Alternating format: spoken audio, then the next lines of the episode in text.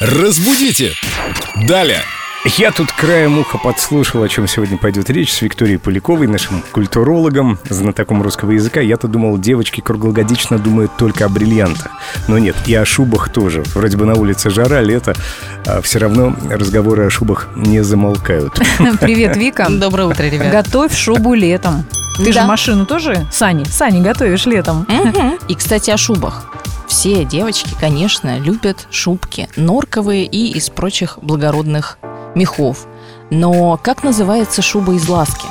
О-оу. Ну, первое, что приходит в голову, ласковая. Подождите, что значит из ласки? Из мужской ласки, дорогая, я не буду тебе покупать шубу, вот давай приласкаю. Давай я тебя просто обниму. Такая шуба имеется в виду.